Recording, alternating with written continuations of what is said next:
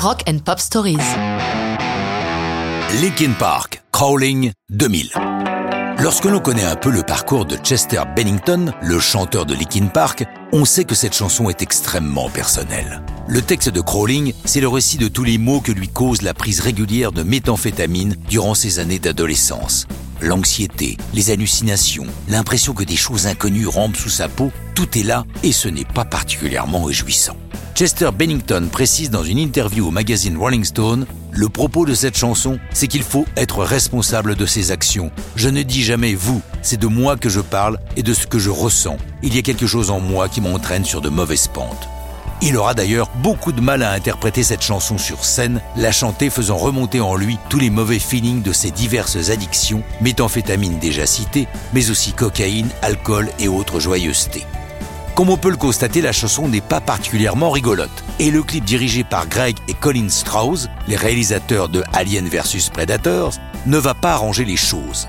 Comme ils ne vont pas filmer des gens s'enfilant toutes sortes de drogues, ils prennent comme sujet une jeune fille qui vit dans la hantise d'abus sexuels perpétrés par quelqu'un de proche.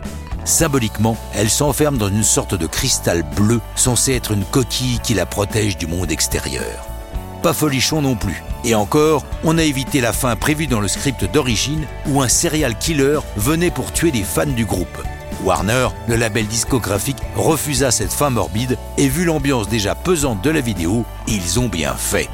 Crawling sort le 1er mars 2001 comme second single de leur premier album Hybrid Theory.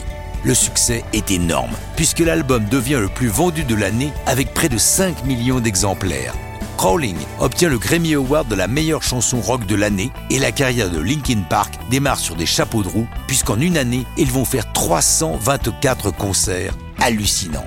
Pour Chester Bennington, la suite est plus compliquée. Il souffre de différents maux d'estomac assez graves, se casse un poignet, puis une cheville, quitte le groupe, devient le chanteur de Stone Temple Pilot, mais ça se termine mal et le chanteur se suicide le 20 juillet 2017. Et ça, c'est une bien triste histoire de rock'n'roll.